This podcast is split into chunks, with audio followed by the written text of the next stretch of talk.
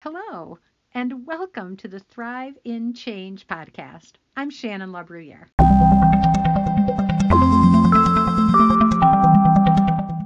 Hello, everybody. Hello, hello. It's me, Shannon LaBruyere. I am live and loving it tonight. Welcome to Sunday Night Live. And we are going to explore the principles that allow us to thrive in change. The changes that we like, that we plan for, that we've wanted all of our lives, and the changes that hit us upside of the head and we go, What was that? All of that change, it's possible for us to thrive in the midst of it but we need some principles to help guide us, a roadmap, if you will. So tonight we're going to explore some of those principles. So welcome. If you are new to Sunday Night Live and the Thrive in Change podcast, I want to thank you for investing your time and your energy into growing yourself because the more you grow, the better our world becomes. For those of you who are tuning in to watch live on Facebook Live, thank you for being here. I'm honored, as always, to be your guide. And I learn so much from you as we learn from each other. I trust that we are all going to get better. We're going to grow. Our roots are going to get deeper, they're going to be more nourished. And then we are going to have fruit change in our lives that impacts our world for the better. That's what it's all about. So, thank you for being here. I would like to thank thumbroastcoffee.com. They sponsor Sunday Night Live. And I'm thrilled that they do because Thumbroast Coffee has the best coffee ever. And you can try it for 15% off if you order it online at thumbroastcoffee.com and use Thrive, T H R I V E, as your coupon code. You'll get 15% off. You're going to love it as much as I do. And I really appreciate Missy and her team there for supporting what Sunday Night Live does. She doesn't just support Sunday Night Live because it's a way to get word out about her product. She supports Sunday Night Live because she believes in the principles that we teach. And I'm honored. So thank you, Missy and team at Thumb Roast Coffee. I encourage you, if you've not tried it, to do so. You are going to love it. And tonight, our Thrive principle is hashtag bring the honor.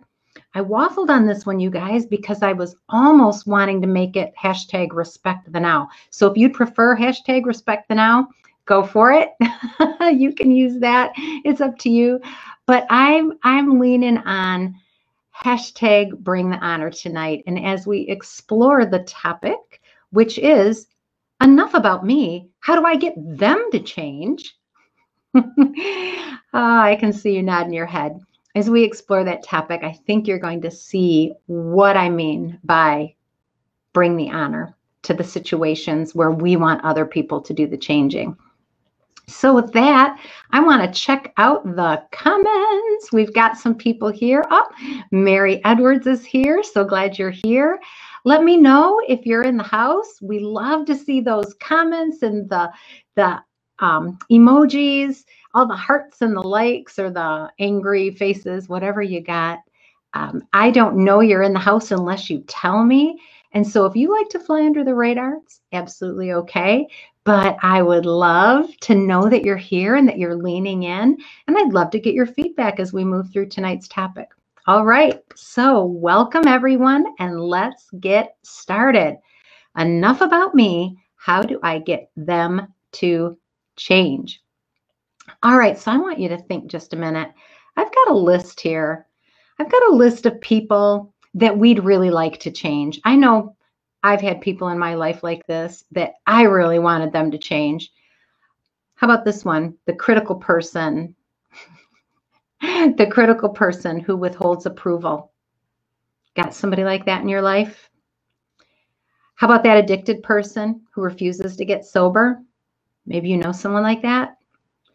What about that irresponsible person who won't do what needs to be done? Wouldn't you love to change that person? When you see them in your circle, you go, oh my gosh, got to do something about that person. They need to stop, right? How about this? An employee who's not performing up to standards, they've got to change. How about a person who's not investing in a relationship? Maybe you're doing a lot of investing and they aren't. They've got to change. They need to do something different. They need to step up. How about a parent? Oh, that hits close to home sometimes. A parent that you wish was different. Or maybe an adult child who you wish would grow up. Any bells ringing? You don't necessarily have to have to list them in the chat, but is that resonating with you? If so, type yes. If that if you've got somebody in your life like that that you think to yourself, they've just got to be better. They've got to change. Give me a thumbs up. Hit yes in the chat. Lean in because tonight we're going to learn a little bit about how to deal with those people. So, you know, I was looking back over my life and holy cow, um, do I have a long list? Um, oh, I see some of you do too. Oh, oh, I love this. Kelly says, ring, ring, ring, ring, ring. Hit the bell right, Kelly. Yeah, Margaret and Carol also. I know I've got a long list and I couldn't decide what to pick. So I decided to start with this one uh, because I think it's so often the case when we have a romantic relationship that the other person decides it's over before we have. Happened to anybody? Yeah, had a boyfriend when I was just a girl.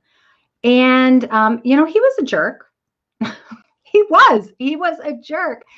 And I couldn't see it. I just knew that if, if only he understood how much I cared about him, he would be better. I just knew in my heart that if if only he could see me looking my most beautiful, he, he would have that that flash of insight that said, "Oh yeah, I I don't know what I've been doing going out with all these other women. She's clearly the one for me." I just knew that I could change his mind. And I couldn't. And it wasn't until something really extreme happened that I realized I didn't want to. Somebody that I really believed in my heart, I needed to change them. And no matter what I did, no matter how much hustling I did, it wasn't working. And this topic that we're going to talk about tonight, and then we're going to finish it up next week, but the first chunk that we're going to talk about is this some of the ways that we use to try and convince people that they need to change. All right, I've got a few of them here. I've actually got four that we're going to go through. So if you're wanting to change somebody, you see somebody that you're saying they need to stay. I mean, they need to step up. They need to fill in the blank. You know somebody like that listen up because some of these ways are probably ways you've tried. And I want to explore them just a little bit. So if you're ready, let's go. All right, the first one, these are in no particular order and they don't necessarily go in order. But what I find with the people that I work with who want to move forward and they feel like they can't because they're wanting somebody else to change first, I find that these are often the things they've tried to get that person to change. So the first one is this nagging, cajoling, and controlling, making them try, trying to make them feel guilty. Nag, nag, nag. Cajole, cajole, cajole. Oh, come on. It won't be so bad. You need to do it. Or I'm just going to make it clear you have to, or else trying to control people's behavior. Anybody ever done that? I'm picturing my mom. My mom passed away a few years back. I love her still dearly. And my mother was a smoker. And she smoked until just a couple of months before she passed away. And I'm picturing the efforts of my children and my nieces and nephews, and sometimes my siblings, to get her to stop. They wanted her to change. So, one of my nieces this is where was her technique. Nag, nag, nag, nag, nag. Grandma, you need to stop smoking. Grandma, are you still smoking? Grandma, if you loved me, you'd quit smoking. Some of my other nieces would do things like this. Oh, come on, grandma. You know what? We'll go do something really fun if you stop smoking. Just stop smoking for a week, okay? And then it'll be really trying to change her, really trying. They meant well. They loved her, but the nagging didn't make it better. It made it worse. I am not a nag. I consider this to be a great gift, actually. It's one of the things that I don't tend to do. I don't tend to nag. I'm not one of those um, Chinese water torture persons, right? Drip, drip, drip, drip. Do it, do it, do it, do it, do it, do it. But I know many people who are. My sins come later. I'll, I'll confess them. Trust me. But are you a nagger or a cajoler? Are you are you a person who tries to guilt them? If you loved me, you'd change. Or I've been with this company for 25 years. I deserve the promotion. Trying to guilt people into changing does not work. And it's disrespectful. We're going to talk a little bit more about that in a minute. Another way that we try to change people, and this would be me, this is where my tendency is, is this. I try to recruit people and go on an influence campaign. Now, I'm not saying that trying to influence people to make good choices or to change in good ways is a bad thing because it's not. What I am talking about is identifying a person that we know we think they need to change and then going on an all out, full blown recruitment campaign, trying to get them to get it oh, eventually they'll get it if I just fill in the blank. They just need to see this and then they'll change. They'll buy in as soon as they see it. I'm thinking about, uh, um, well, I guess they were campaigns when I worked in my government job, and they would have these full out campaigns, and they would try to convert all of these employees who wanted none of it they did not want to do it that way. They did not want that change. And they'd have all this advertising, if you will, trying to convince them that, oh, yeah, you do want it. If only we could convince them that this was good, they'd buy right in. They must not understand. How much time have you spent trying to get somebody to change their mind and you told yourself they just they just don't understand there was an employee where I worked that did not get it. She did not get it. And she was not doing a good job. And I really needed her to change. That's a phrase we say a lot when we want other people to change. I need you to change. I want you to flag that little phrase. I need you to fill in the blank.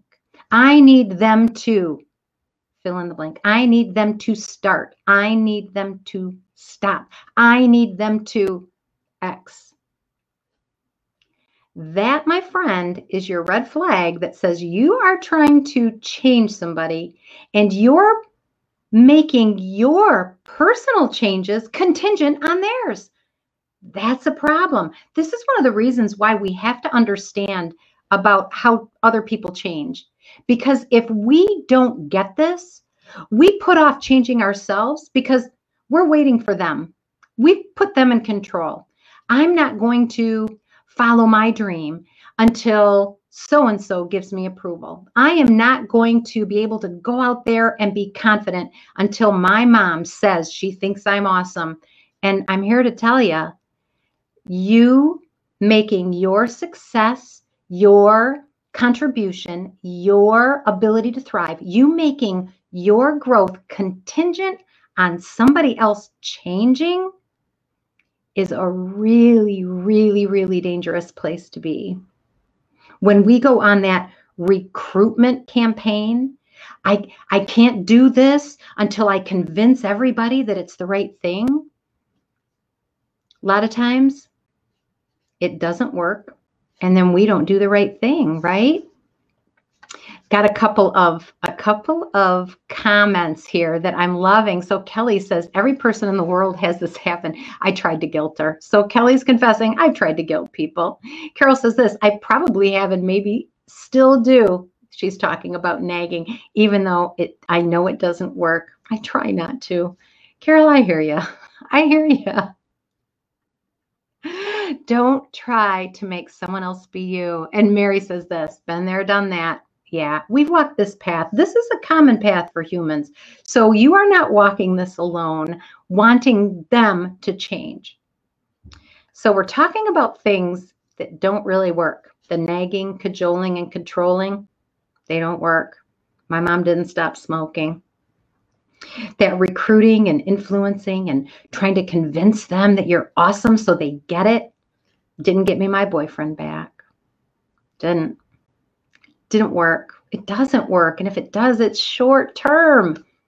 How about this one? Oh, and I know I'm I'm talking to some people here and I want you to be honest with yourself.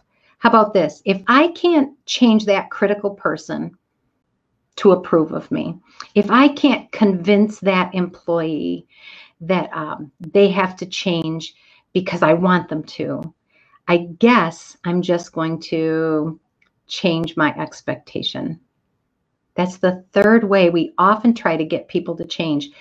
We actually stop. We change what we expect of them. we just decide we didn't want this. We tell ourselves, oh, yeah, I thought that I wanted to go out and start my new business, but because I couldn't get X to give me permission, I decided against it. I don't really want that anyway. And then off we go. It's called settling. And when we are settling because somebody else won't change, we are giving away our power and our ability to succeed, to impact, to grow. We're putting the power in somebody else's hands when we say, I guess I don't really want that because I can't get so and so to say it's okay.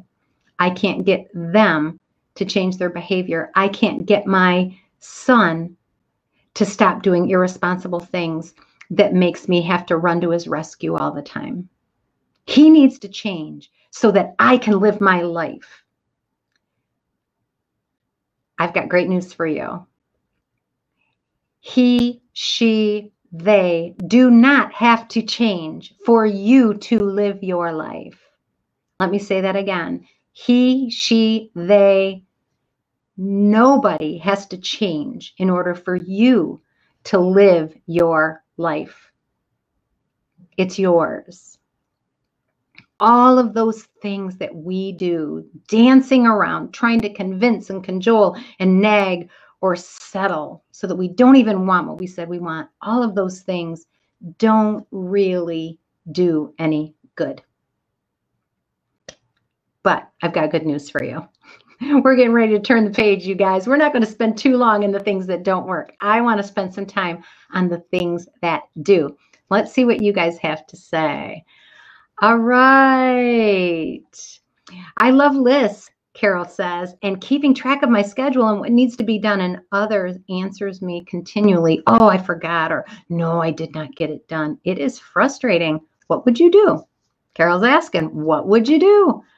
Why do they say, Yes, I will do, and then they don't do it? And then she follows up with this glorious comment When you did the DISC, it helped so much. Carol, you've got um, you've got something there that the DISC program allows us to understand different behavioral styles and people with different behavioral styles they behave differently under different circumstances and often it is a behavioral thing that we're we're we think they're buying in, but they just are afraid to tell us. And there's ways that we can understand that. And we can actually, I'm going to put that on my list. We're going to talk about that. What to do with the people who say yes, but then they do no. I love that. So we're going to talk about that more. Um, but yeah, we we need them to change, right? So I'm going to give you the one of the keys to getting people to change in just a minute. Let's see some other comments. I settled for 50 years of my life. Kelly says, Yeah. Is changing our expectations wrong? Oh my gosh, that is such a great question. Changing our expectations is not wrong if they were unrealistic. Unrealistic expectations are ones that rely on other people to do something in order for us to be able to take action. So, if we are expecting somebody to do something so that we can take action, and that's not something they're going to do, those are unrealistic expectations, and we need to adjust them. But um, adjusting our expectations, I think, is different than lowering them. Just for example, you know, the I'll go back to the employee that wasn't stepping up and fulfilling her responsibilities when we were working on a project together. And I was not a strong leader at the time. I did not realize that what I was doing was settling but I was. And so this is what happened. I would say, This is what I need, Carol. This is what I need. And I would give her the list, and she would say, Okay, okay. And then Friday would come, and it was not done. And so instead of having a conversation with her about expectations, finding out what's going on, I just cut the list in half. I lowered my expectations. I didn't have the conversation that said, This is what I need. Is it too much? Is it not enough? Do you need help? How can I help you? Do you need training? Is there a challenge? Those are healthy conversations that allow us to adjust our expectations. And if we are unrealistic in them because they're too high, nobody can live up to that, that gives us a chance to adjust them.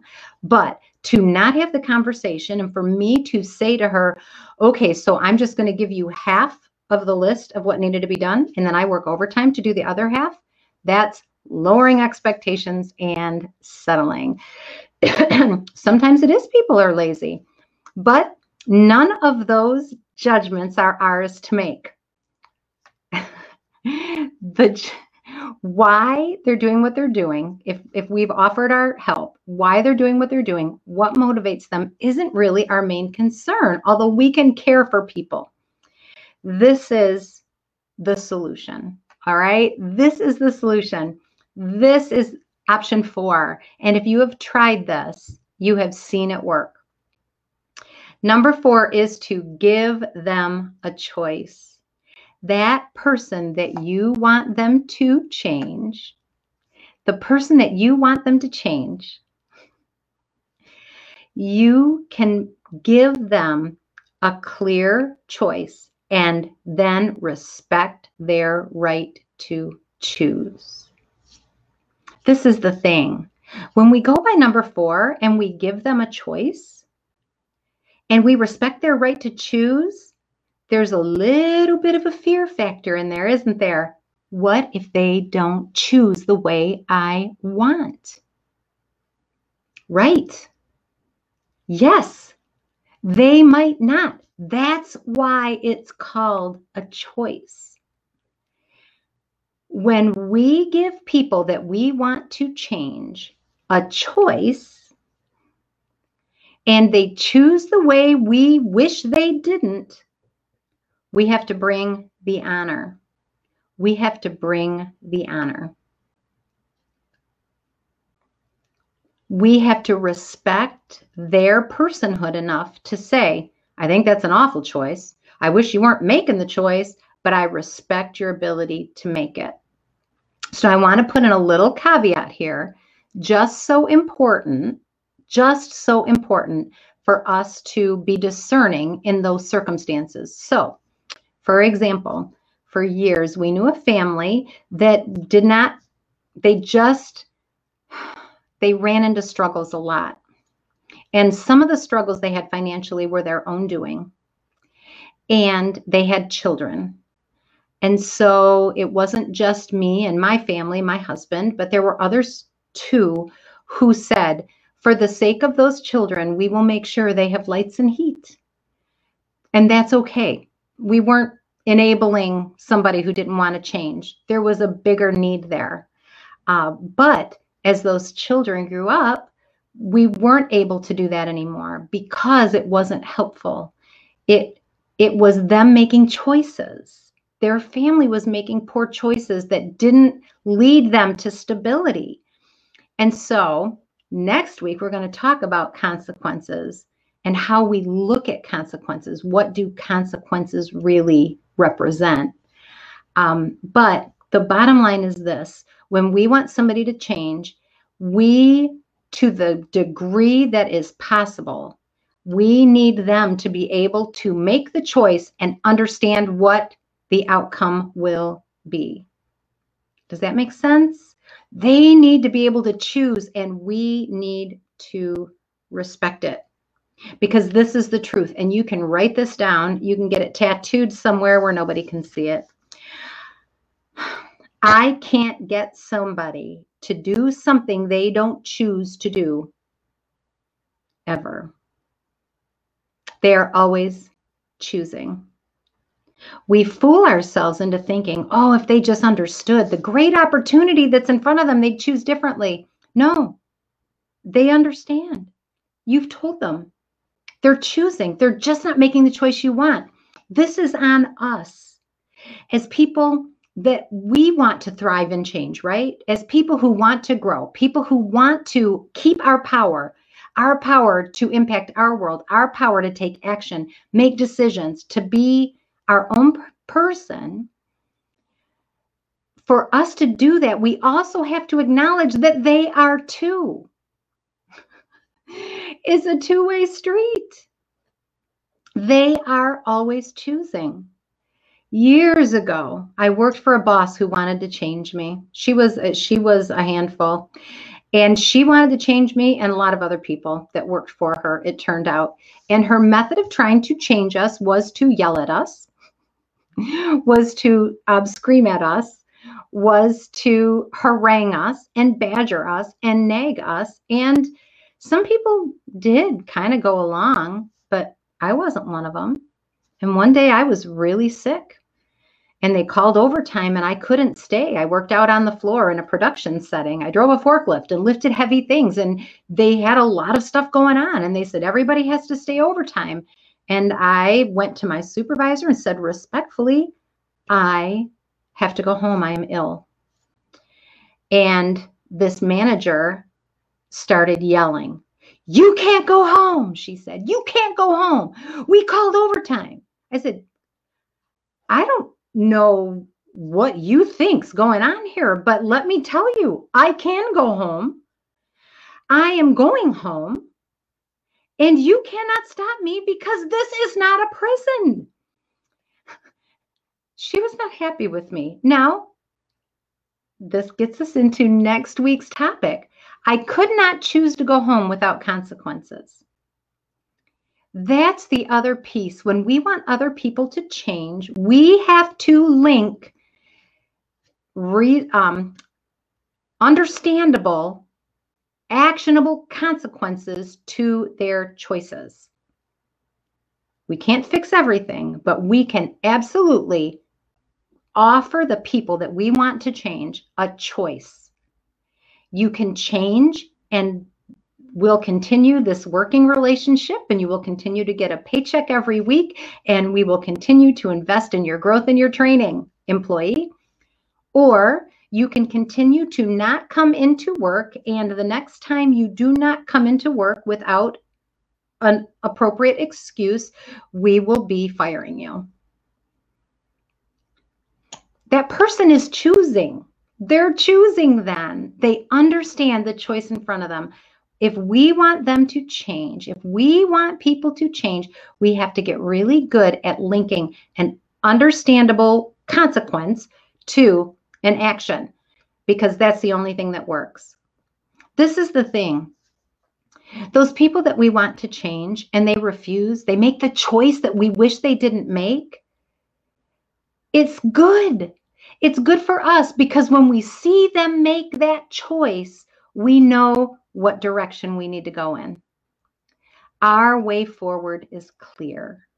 We aren't in this, oh, what if he just decides to come back to me? Oh, what if he decides to do this? Oh, what if they do decide to allow me to have another chance at that job and you've tried for it and didn't get it five times?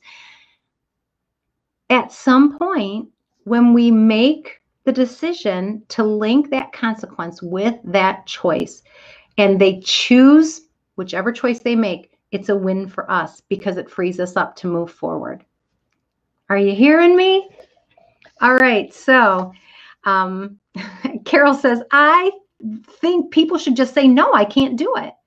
But sometimes people don't like confrontations and they can't say no. Thank goodness you taught us to say no. Yeah, for those of you who have not listened to that series, and I'm planning on revisiting it actually, yeah, we did some work on the importance of saying no um, back in the Sunday Night Live archives. And if you are um, subscriber to our YouTube channel, you can go back and you can find it, or you can scroll for a really long time in the Facebook feed and you'll see it there.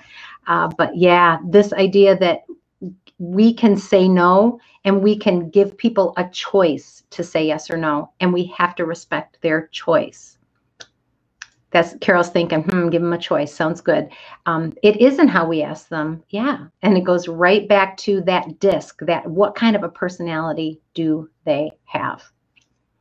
All right, Kelly says this I work with mostly young people. I notice even if you give them a choice with consequences, they don't care. Very frustrating. Yeah, because the consequences aren't anything that matter to them.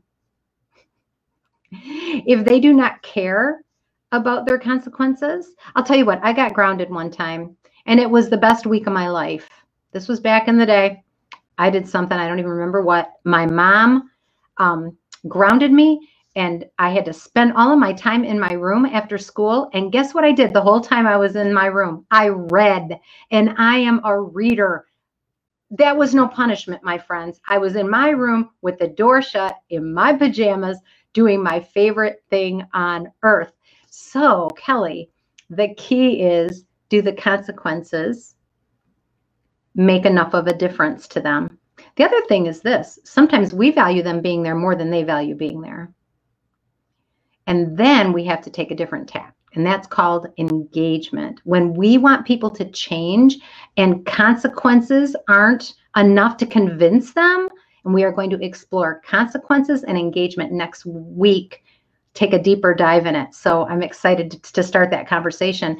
But Kelly, when we cannot link dire enough consequences to make a difference to them in a job market where you can get a job anywhere. If, if it's a, a an entry level job, it's a minimum wage job, a young person working part time.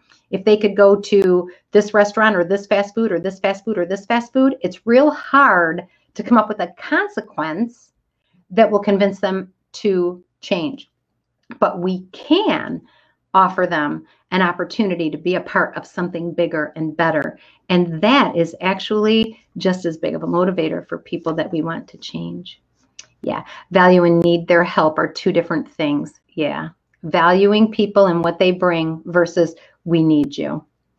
We're going to talk about that next week. You guys are on fire tonight. I'm loving these um, comments. Let's see if I missed any.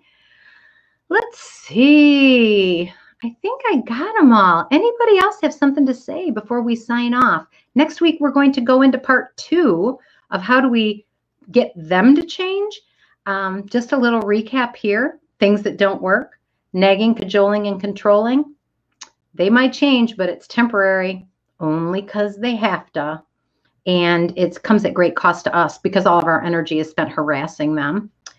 Number two, we often try to recruit and influence and try to wow them, um, like me trying to look beautiful all the time, just in case I ran into that guy so he'd know, oh, yeah, she's the one I want exhausting people. I needed to just be myself, which is what got me the world's best guy. So, been married 37 years. I have no complaints. I have no complaints. So glad I didn't convince that other person. So glad. All right, the next thing, lowering our expectations, deciding we only we only want part, we'll just settle. That's no good either. And number 4, giving them a choice attached with consequences and then respecting them. They're not necessarily respecting their choice, but respecting their personhood and their ability to make the choice and honoring their choice by following through on whatever consequences those are. Oh, Carol says this really helped me. I have to put control and choice on my computer. Carol spends a lot of time on your computer, don't you, Carol? Puts a little sticky note up there to remind you. All right, you guys, this one flew by. Thank you for hanging out. Thank you so much for being here to learn about how we can get other people to change um, or not. I think better to say how we can quit trying to get them to change. Uh, because I will tell you this when they do choose to opt in and change, it's wonderful. It's just wonderful. And when they choose not to and they don't change and they move on or they move forward in whatever path they've chosen, it's freeing because now we know what we can do next and it's not linked to them. Yes, it can be difficult to do, but it is freeing to do. And you don't have to start big. You can start small. you can start small. You don't have to you don't have to go the whole enchilada, put down the ultimatum because it's not about ultimatums. It's about building a pro a, a, a process that allows people to experience the outcomes of their choices. Oh, thank you. This this is a good one. You are helping us to be honest too with ourselves. Oh, that is the most challenging piece sometimes, but it is the most rewarding. It's absolutely the most rewarding when we can um, when we can be honest with ourselves, face the truth so that we can grow and get better. Super helpful. Mary says this twice this week I heard trust the process. It was cool to hear someone else think the same. Yeah, trust the process, Mary. Yeah, that's one of the Thrive principles. And I'm so glad you've got people in your circle that are saying that, that believe it. Uh, there are great processes that work, and you being here on Sunday Night Live is one of them. Thank you all for your commitment to yourselves, for leaning in, for your comments, for sharing. I appreciate it. And I'm looking forward to next week because we are going to talk about consequences and our mindset surrounding them, why that matters, why how we look at consequences matters. Um, let's just say consequences are not punishments. All right, there's a difference. There's a difference between a consequence and a punishment, and what to do when consequences aren't enough, and what role does engagement play in that. So, with that, you guys, mwah, go out, have a great week. I love you all. God bless you, and we will talk more soon. Bye.